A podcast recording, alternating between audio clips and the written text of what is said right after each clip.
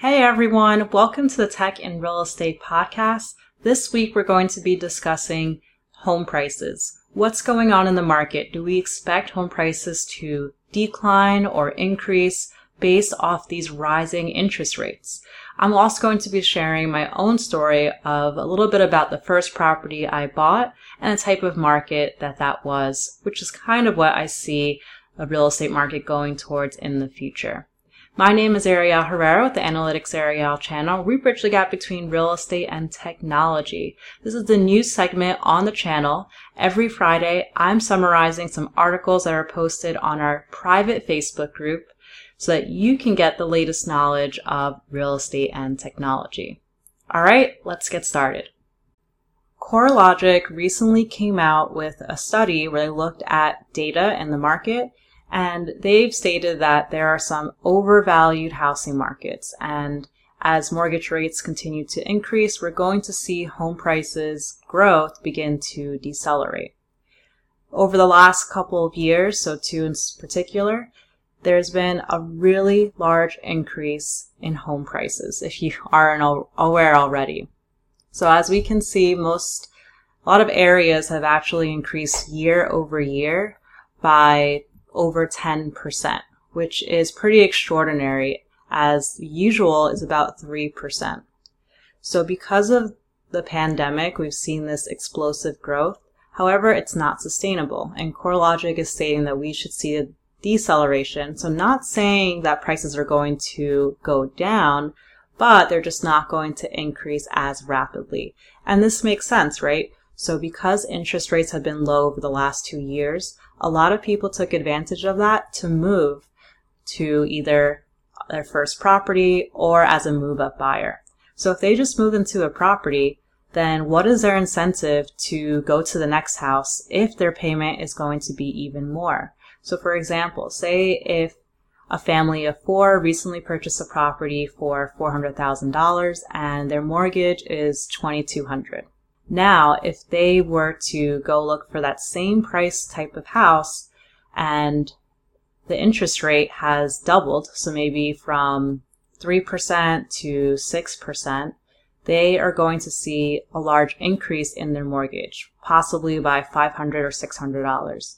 And this could make it unaffordable. So because of this, we're going to see buyers back out of the market.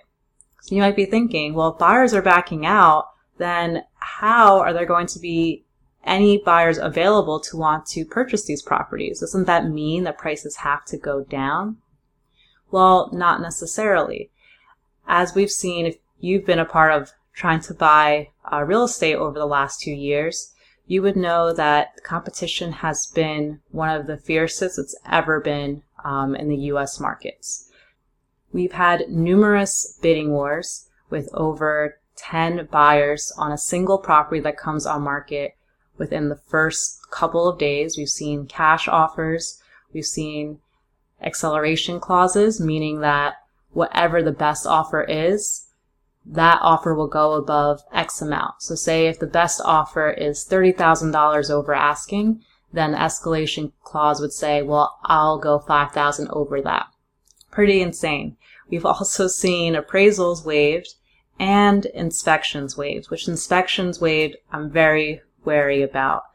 And because of this abnormality, it's not actually a bad thing if we reverse back to normal.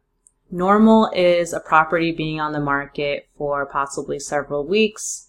It may have two to three offers. There's a back and forth between the seller and the buyer. So the first property that I purchased, was in 2019, in February 2019.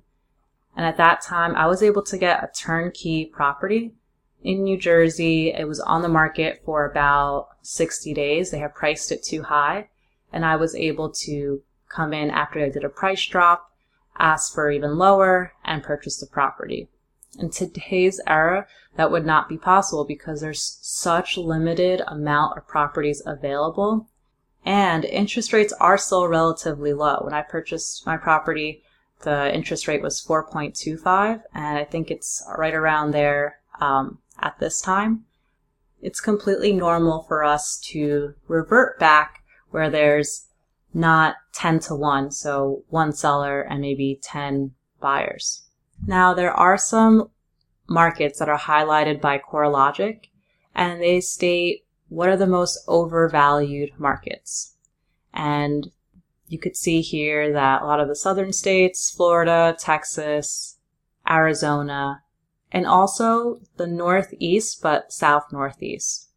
And just because they say these are overvalued markets, it doesn't mean prices are going to plummet.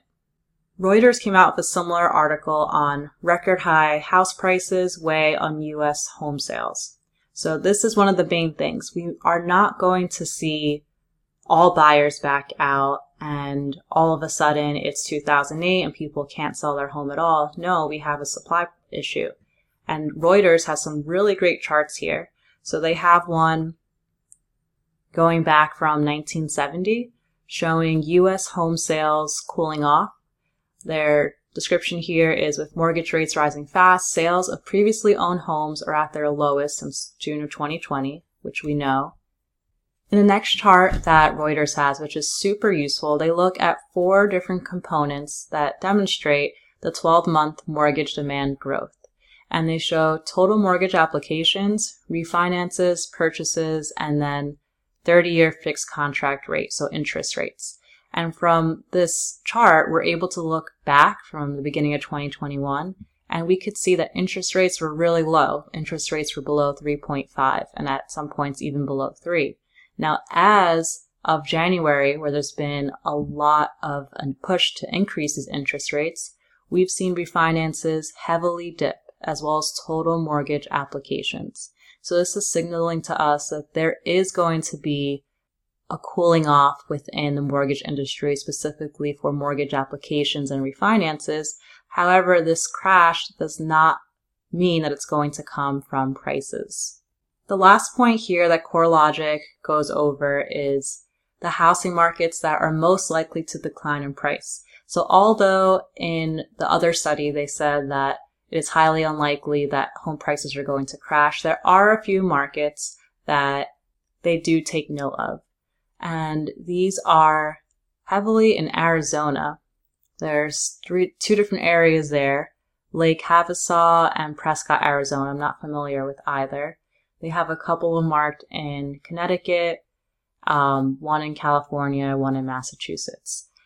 I don't really know much about these markets, but I'm assuming if some of them are in Connecticut, Massachusetts, California, and Washington, maybe these are generally high priced markets and because of interest rates rising, it really is just unaffordable to obtain housing within these areas, meaning that they might decline.